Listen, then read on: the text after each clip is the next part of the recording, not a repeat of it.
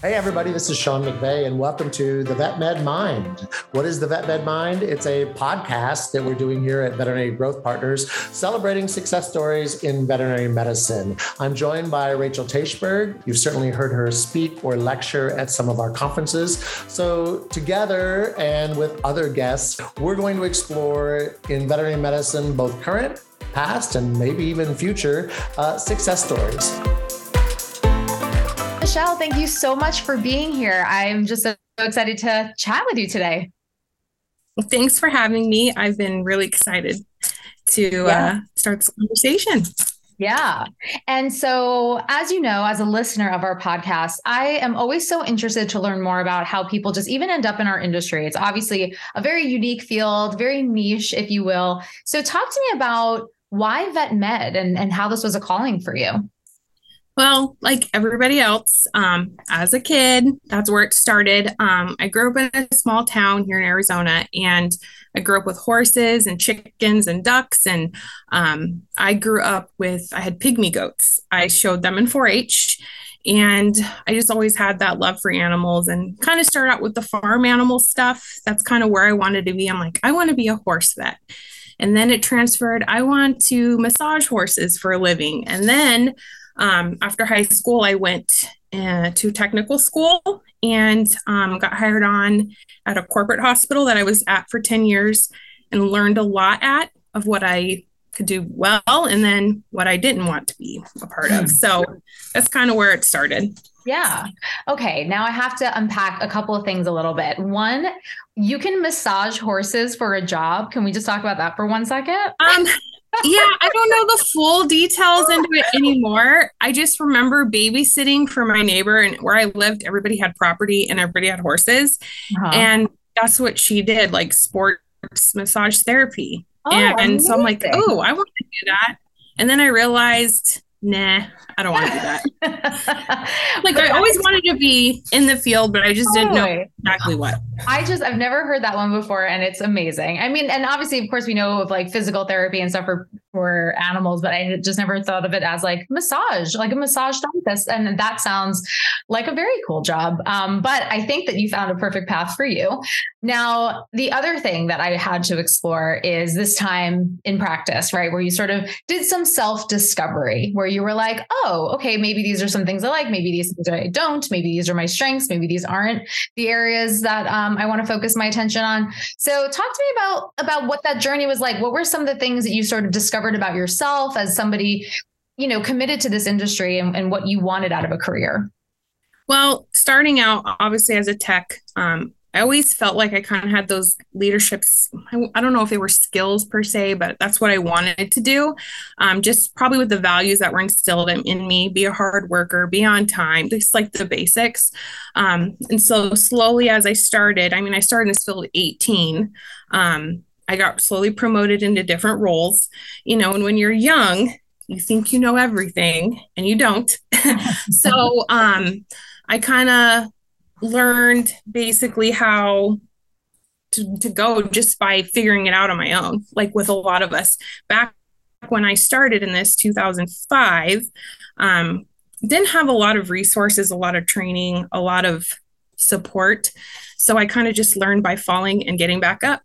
Um, so my journey through the 10 years working for in a corporate setting, um, I just kind of learned by calling HR, calling corporate, calling everywhere I went. Um, and then I just kind of fell off the wagon just with the culture I was in, the setting I was in.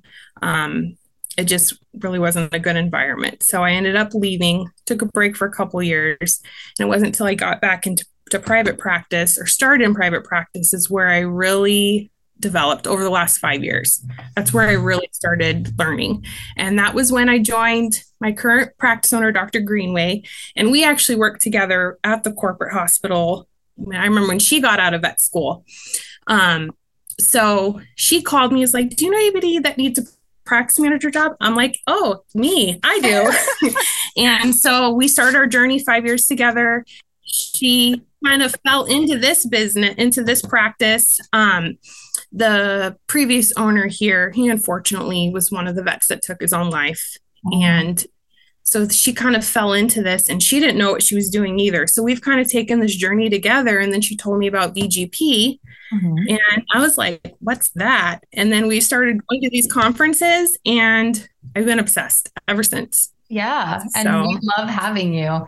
Yeah. And um, yeah, I I kind of understand that story, and and I think it is a very common one. And Whether it's in a corporate practice or private practice, where kind of like you said, like it just it, it, the burnout kind of took hold, um, and it sounds like that that was sort of your experience too. It just it became too much to the point that like you left the industry that you loved temporarily.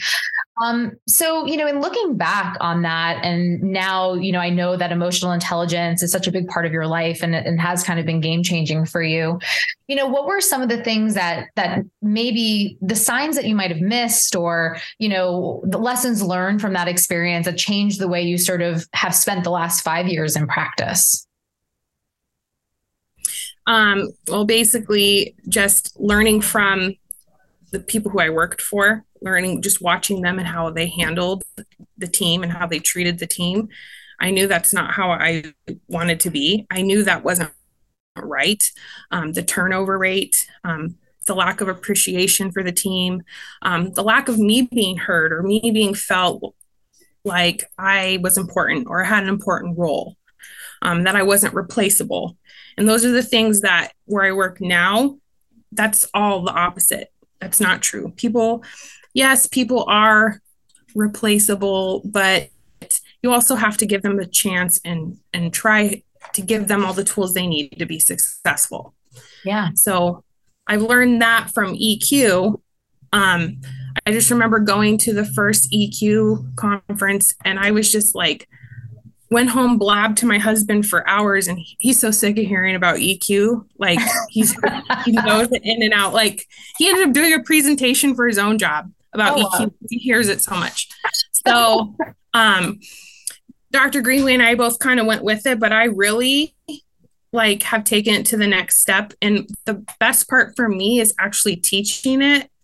Um, I've got to the point where all my team members they come to me a lot of times before they have a conversation because they're still nervous sometimes and they're like, "Okay, I'm not going to tell you who it's with, but this is what's going on. Am I doing this right?" And it makes me feel so good. Oh my God, I love that. That is incredible because that's like the hardest step, you know, and especially when it comes to conflict, people are afraid. And like, I get it. It's hard to have a confrontation with somebody, you know, even if your intentions are good, it's hard to predict what that other person will do and say. Um, but I love that they're willing to have the conversation, but also respect and want your advice and support and, you know, making sure that they're doing it the best yes. possible way and actually doing it right? I mean, they're they are then going to that person. Yeah. And- so they they're probably sick of it because every single team meeting I have in the last four years, I have a little segment of EQ on mm-hmm. every single team meeting. So my, I always challenge them after each team meeting. So last month I said, okay, your challenge over the next week is you're going to have a feedback conversation with somebody or give somebody feedback. And they're like, oh, that's easy, thinking positive feedback. And I'm like, of course, positive feedback is important, but no, that's easy. You're going to have either a coaching or conflict conversation with somebody, and you're going to, you know, it'll be fine. Like, and they were all like, oh my gosh, everybody came to me afterwards and was like, is this okay? Is this okay? So I'm like, um, until we learn to just, we have to get it, rip that band aid off, it's just going to be difficult every time. But, yeah. you know, we're working on it. So yeah, and that's just it. Like it takes consistency and it takes practice and an understanding that we're not going to be perfect at it the first time. And I think that the veterinary industry often has a lot of type A individuals that like to do things right and check the boxes. And it can feel really uncomfortable when um, you're trying out something new, you know, especially as yeah as heavy as potentially conflict can be. So I think that is incredible. Now, I'm curious about, you know, you talked a little bit about how you integrate emotional intelligence training into your staff meetings and that it's clearly an expectation of the culture of the practice. What kind of changes, though, have you really seen just like a kind of big picture oh in yourself gosh. or your team? Yeah.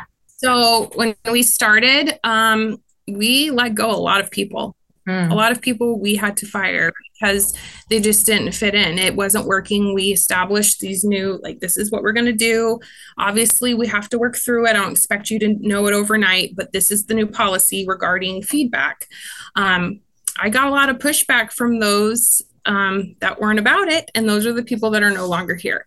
Um, with that being said, a lot of new hires as we've grown and got, have you know new people have come in um, the feedback I get from them is I have never worked at a hospital like this. I've never worked somewhere where the manager like actually handles this and conflicts handled and nobody's talking bad about each other. And don't get me wrong, we're not perfect. We have our struggles, but overall, um, we just have made it clear there's no tolerance for it.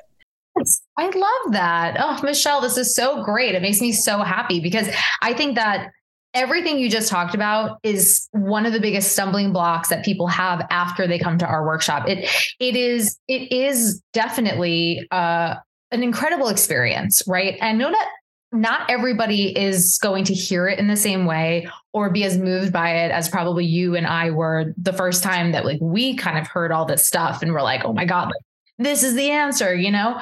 Um, but i still think that one of those stumbling blocks when you're when you hear this and you talk about emotional intelligence and you learn about the impacts it can have on yourself on your leadership ability on the team the productivity like literally your bottom line. And then it's like but how, how do I do this? Like, I'm not a counselor. I'm not an expert in this yet. And so I guess to kind of like go backwards a little bit more, what was like one of the first things that you did in order to implement after you learned about emotional intelligence, if you can remember? I brought out my workbook from the workshop and I just sat in my office and made a whole presentation, like old school, like on giant whiteboard and just broke it down. And I taught it.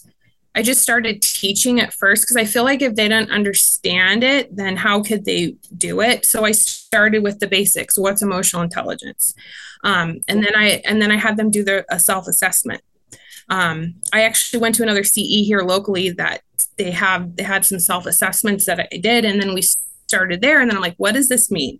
So I kind of had them understand the why behind it, and then from there we kind of trickled into understanding how to actually have the conversations going into the actual conversations.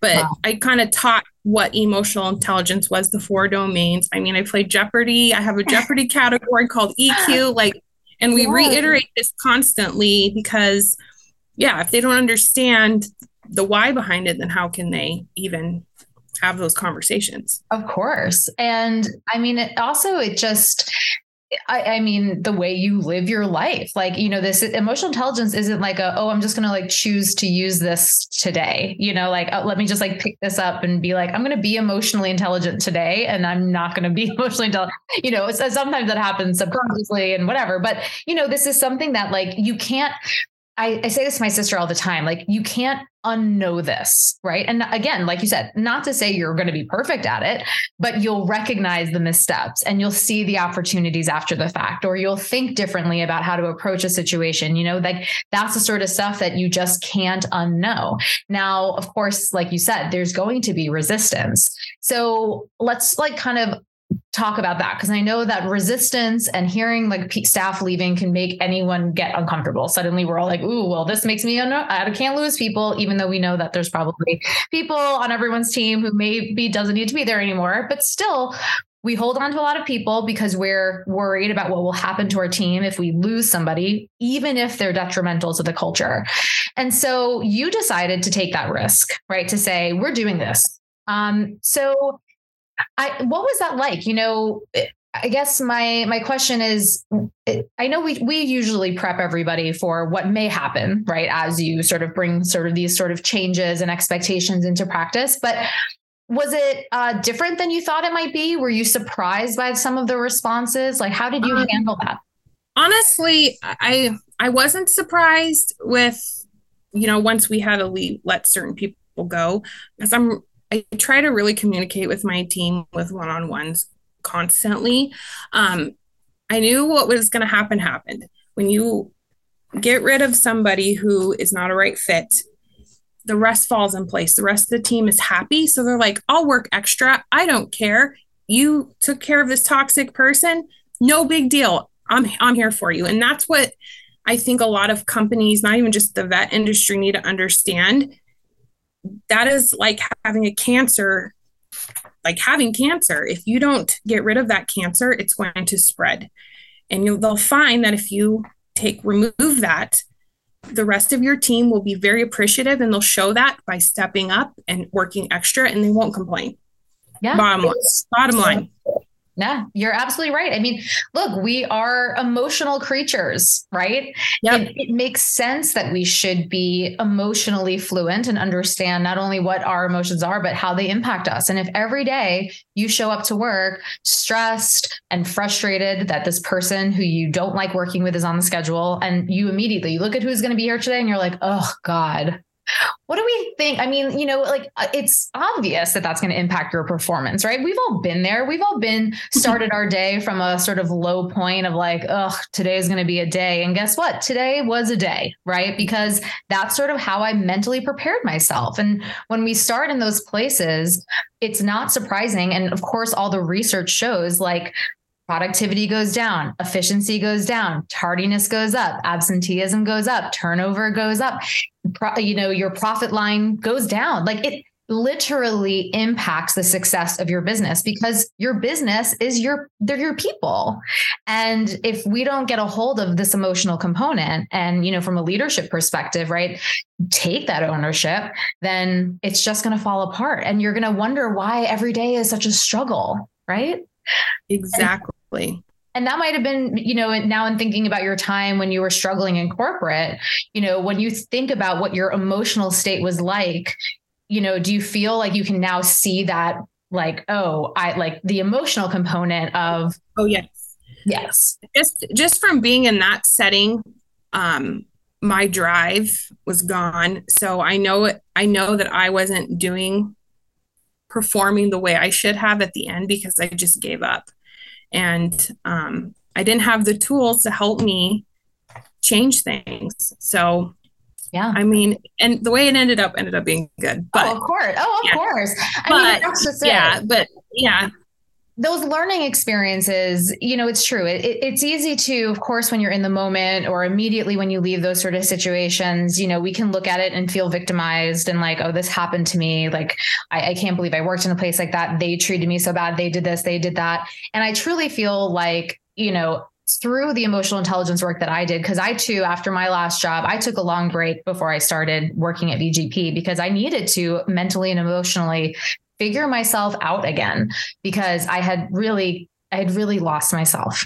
So that took a lot of time for me to do. And in that journey, that sort of self discovery journey, which I had not really d- gone into up until that point, I think that, you know, the, the piece of it for me was also taking my own responsibility for what happened and just giving myself some grace, right? And saying, I did the best I could at the time. And knowing what I know now is different. and I wish I could go yeah. back and tell yeah. younger Rachel, like, get out of there. Don't just don't don't keep thinking this is a, something you can win. That was where I was. I was like, I I'm not a quitter. Um, and that was sort of like a big thing for me. Yeah. And I can see that resonates with you too. And so um, you know, it, it can be hard to look back at some of those times, but I really do feel like you said, without those experiences, I would have never even got to this point, to a point where you know we're comfortable having conversations about feelings and encouraging our team to. Um, and i have to ask you know it, it, it, sounds like obviously emotional intelligence is clearly a part of your recruiting process. Yes. so how do you work it in to make sure you are bringing on the right people the first time? So actually most of my interview questions are the are eq based. So I actually printed off the ones from Ignite. Yeah. um, yeah, and yeah, I out so many from each section. And then I'm I'm just very blunt and clear about what the expectations are. And and I said, if you want to come somewhere where you have a good work environment, no burnout, all these things, this is the place. However, you also have to be a part of that. Um, I also, when I hire them, do an emotional intelligence um, assessment on them as well. And what's interesting is um, I have had a few that were, they still were they, they were well they were done the, the the assessment was good but those weaker areas definitely showed when they started so i just knew that was like a focus when we start start them out. And um, just got them right in. Part of onboarding they have to do the, the eq um, and the osha all that stuff. I use the vgp stuff. Um, that's first week that's what they're doing. They're we're working on that. I just want to start them off on the right foot. Um, you know, it doesn't do any good to preach and then not actually follow through. So that's the biggest part of it. And you can usually, just from all the training I've had with the, the conferences, you can pretty much weed out those people in interviews mm-hmm. by their answers. Yeah. So, yeah. And that's just it. It's a matter of, um, asking the right questions like you said and also just being patient you know i think a lot of times we work we have a I mean, for like almost everything we do, there's this like sense of urgency, right? And so sometimes, yeah. you know, we we need to leave some space in the interview process. Um, let the questions sit for a second. You know, um, I've been in interviews before. You know, when I had interviewed for jobs in the past, I remember somebody asked me a question and then would answer it. Like they'd be like, you know, so how do you feel about this? So for instance, and they'd like give me their own answer. You know what I mean? And we have to be very cautious and make sure that we really give people space to to you know showcase process, right? Showcase who they are, really think of a good example of like a time that something has happened. Um, but I love that. And and I love that you really do then like walk the talk and you're like, okay, we talked about emotional intelligence in your interview and we weren't joking. like, here's your assessment and here's your training. Um, and I think that is just incredible.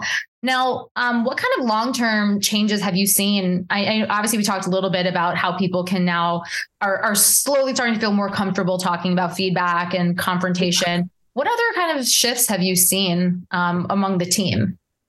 Um, well, a specific person, my one of my very first lead techs, um, she is like my mini me and she went with she is right on board with me i she is one person i can fully trust if i'm not here she can handle whatever conflict may be going on. She follows the process. If somebody comes to her saying, so and so did this to me, I'm not happy, she goes, okay, well, you need to go talk to them.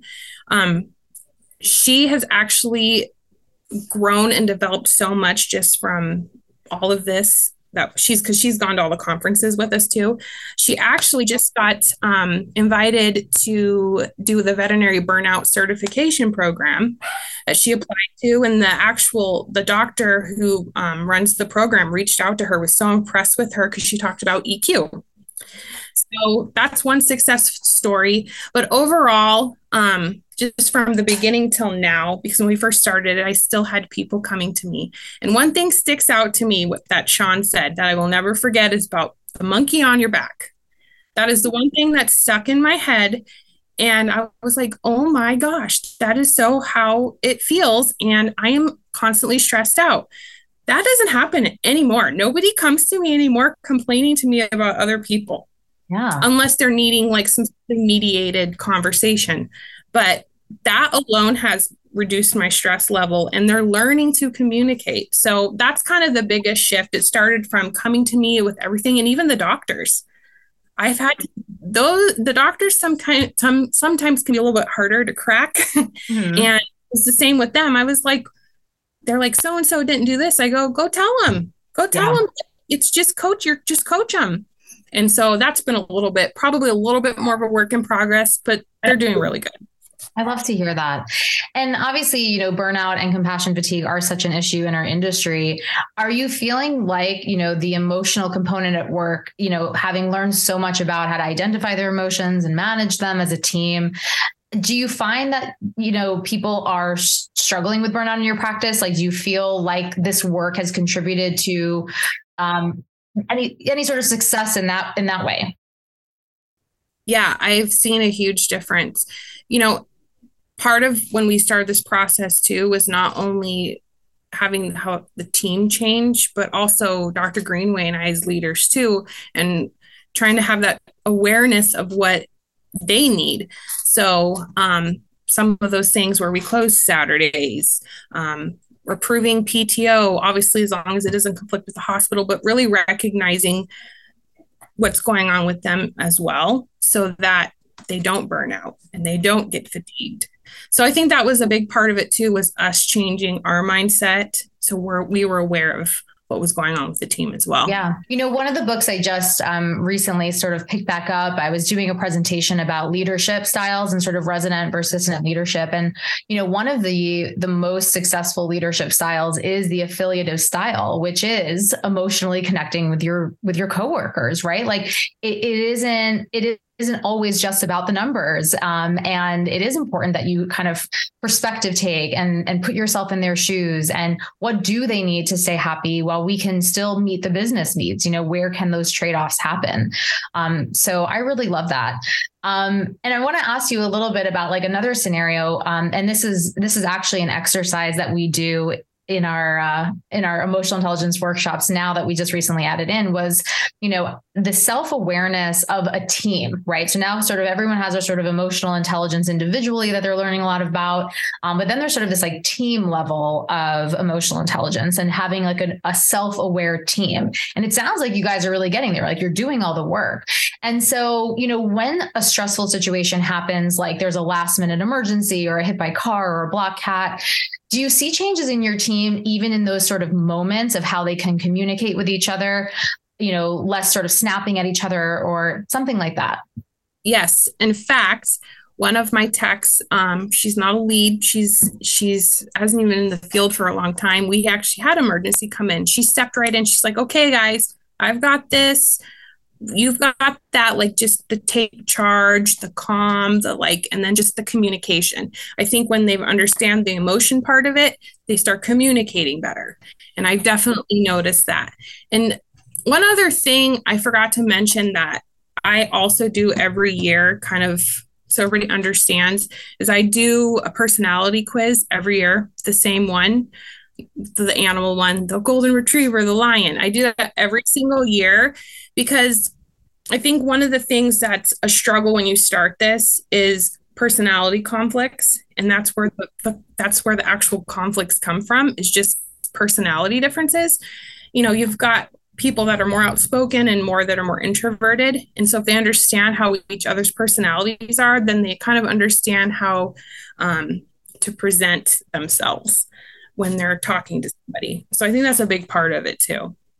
Yeah, for sure. And and look, it takes a lot of work and commitment, but it sounds like your team and obviously you guys as a leadership team recognize that it's worth the effort.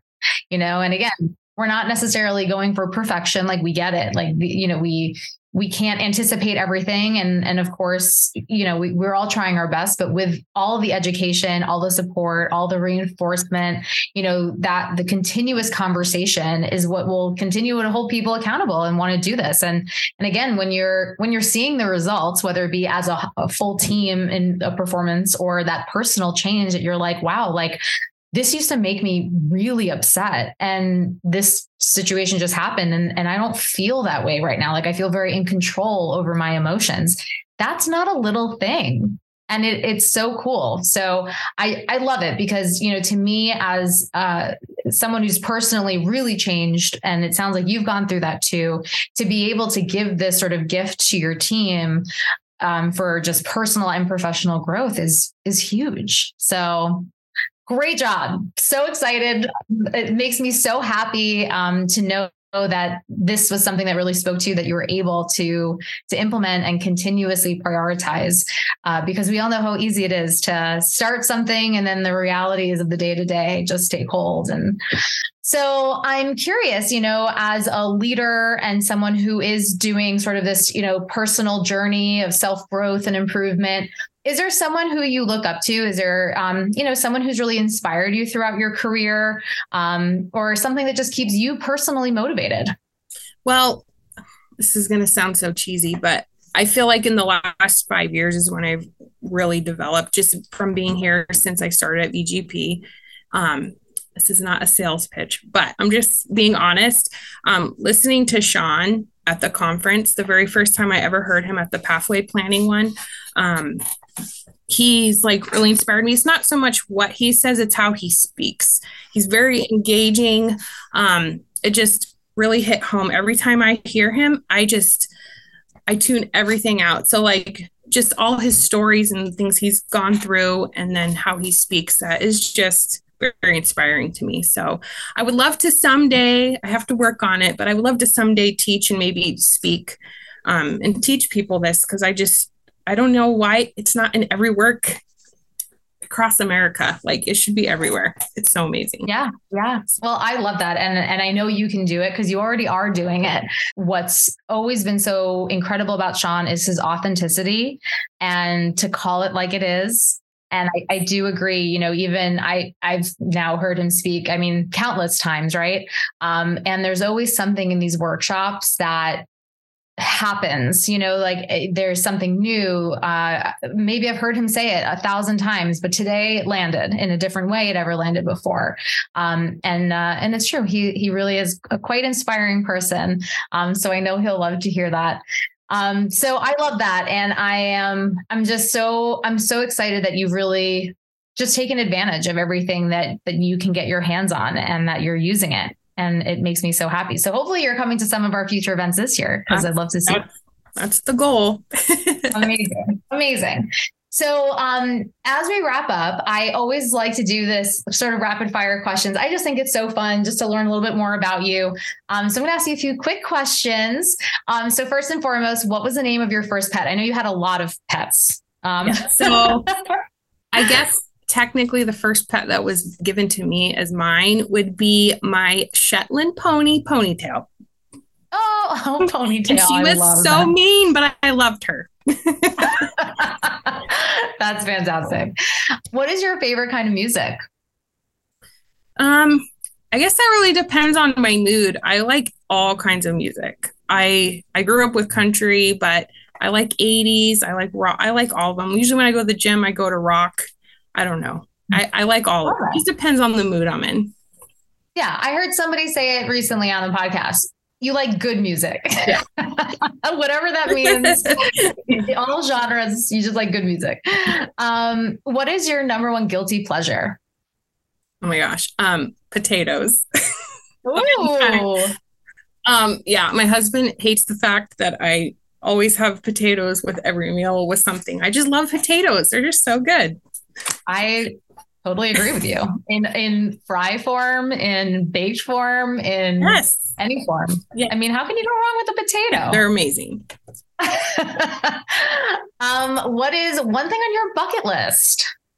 Um, I'd love to go somewhere that has clear water, like the Caribbean, mm. some, somewhere like that. Mm, Anywhere like yes. that. I don't know where. Just something with clear water. Yeah, I love that. There, it, it is something magical when you can like see the fishes and like your even your toes. Yeah. It's like yeah, super cool. Um, do you have a go-to airport or travel snack? Something that you're like getting ready for to to sit in a plane or a car for a while, and you're like, this is this is what um, I need right now. Yeah, Gardettos. Those are so good. Gardettos. I don't know what those are. They're like they have pretzels and like the little brown rye bread, dried rye bread oh, thing. Oh, yes, yes. Like, kind of like a Chex Mix. Yeah. Right? Like yes. Oh, I love that. Love it. We are not sponsored by either brand, but we should be. Um, amazing. What is your go-to karaoke song?